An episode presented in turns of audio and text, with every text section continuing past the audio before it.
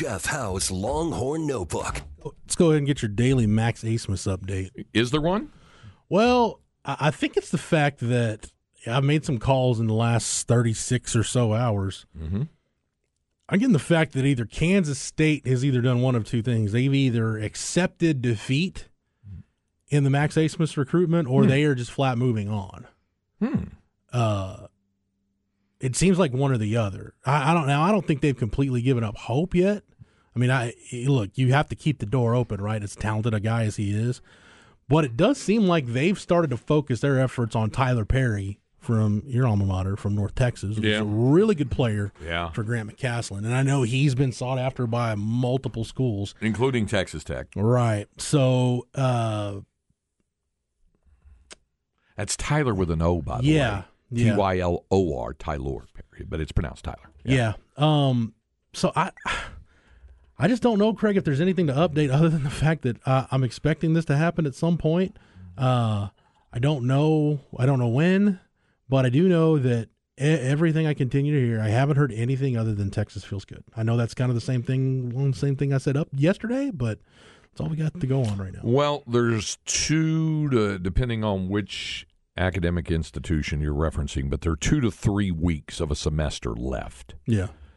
So Some guys, There's time. Some, Some guys, guys are wait. done. Yeah. they're done. Early. Like I know Dillon Mitchell and Tyrese Hunter. They're out in L.A. doing draft prep. Uh huh. Uh, Dylan, I know is done, Yeah. and Tyrese, uh, I think is I think finished up earlier this week. Yeah. I think or was close to done. And and sometimes it deals with uh, getting projects finished and Yeah. things like that. I was, I was talking to my son, who's now a senior at Midwestern State, and he was talking about a, a couple of different things. And he goes, "Well, I'm done with that class." And I said, "You're done with it?" And this was like a week ago. And I said, "Aren't there like there like a month to go in the semester?" And he goes, "Yeah, but we've done all the work that that we're going to do." Mm-hmm. Um, and that was, I, I think, an online class as well. So he said, "Yeah, we're we're done." So yeah, it it sometimes it happens that way. The way some classes are done. And Craig, so Texas has reached out to because uh, whether they get Max Abmas or not, they need guards.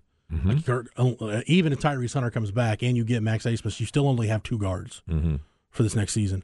So one of the guys they've started to reach out to, one of the more, and keep in mind, one of those dates to file away the transfer portal deadline. The deadline to put your name in the transfer portal is May 11th. Mm-hmm. So we're we're coming up on that date fairly soon. Mm-hmm. Uh, Chendo Weaver from uh, UTA, from UT Arlington, put his name in the portal recently. Texas has reached out.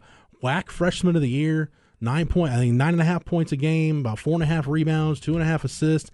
Uh, a kid, a young man you saw play because he's a Mansfield Timberview guy, and they uh, they typically make pretty deep runs in the Yep. playoffs. We're in the state title game in 2022.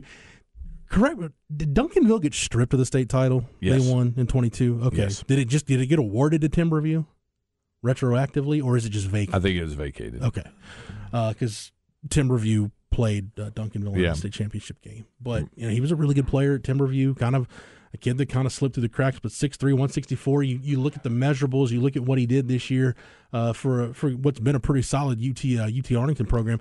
I think Craig he would kind of fill that void that the Texas staff was hoping to fill with Jayden Nunn from VCU. Uh, you, you look at Weaver, shot forty percent from three this past season. Uh, it's got some length to him, got some athleticism. So that's really what the, one of the needs for Texas is. Can you get number one a shooter and number two a guard with some length that's capable of defending multiple positions? I think he, I think Weaver would knock out both for you. Would would the math work out in the overlap anyway, where he would have been recruited initially in high school by Chris Ogden? Potentially, yes. Yeah. I think there might be some overlap there because he's a class of 2022. Right. He's a true freshman this last year. Yeah. So I think they're probably maybe if when he was a sophomore, junior, maybe. Yeah. Yeah. Just wondered about that because that's what I'm thinking of, obviously, with UTA. Right, right. But yeah, he's had. I mean, just pretty much every every Power Six program in the in the state has reached out and multiple schools. As a matter of fact, did I have that list in front of me of the schools that have reached out to him? Yeah, uh, Texas Tech, Texas, Texas A and M, Ole Miss, SMU, Iona, Ohio State, North Texas, Cal, Buffalo, Wake Forest, Grand Canyon, Vanderbilt, Arkansas State, Colorado State, Loyola Marymount. Those are just the uh, schools he heard from in the few hours after he put his name in the portal. You think Iona is going to rise to the top of the list now that Pitino isn't there anymore? I'm gonna guess that's gonna be a pretty tough sell. yeah, yeah. So the Max Abmas wait continues, but Texas, man, they need guards. Uh, Your front court, honestly, your front court is pretty settled at this point. You, you with Kadin Shedrick D- get coming in, Dylan Disu coming back. You're going to get Ron Holland in from Duncanville. Speaking of the uh, tech, uh the uh, well, I, I totally brain farted on where I was going with that. We were talking about the Texas High School Uh-huh. State Championships, the UIL State Championships. Uh, Ron, you got Ron Holland coming in, Brock Cunningham, and Alex Anamekwe coming back.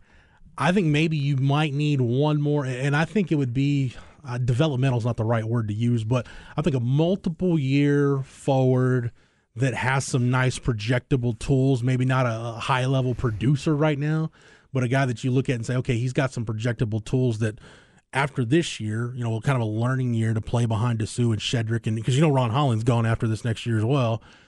You know, let him learn, and then for that 24-25 season, then maybe he's ready to be a frontline guy for me. By the way, Brock Cunningham also gone after this year, so whoever they take, I, I'm going to go ahead and guess it'll be somebody that's got multiple years left that they feel like is willing to maybe play that that secondary role and then jump into a big time role the following season.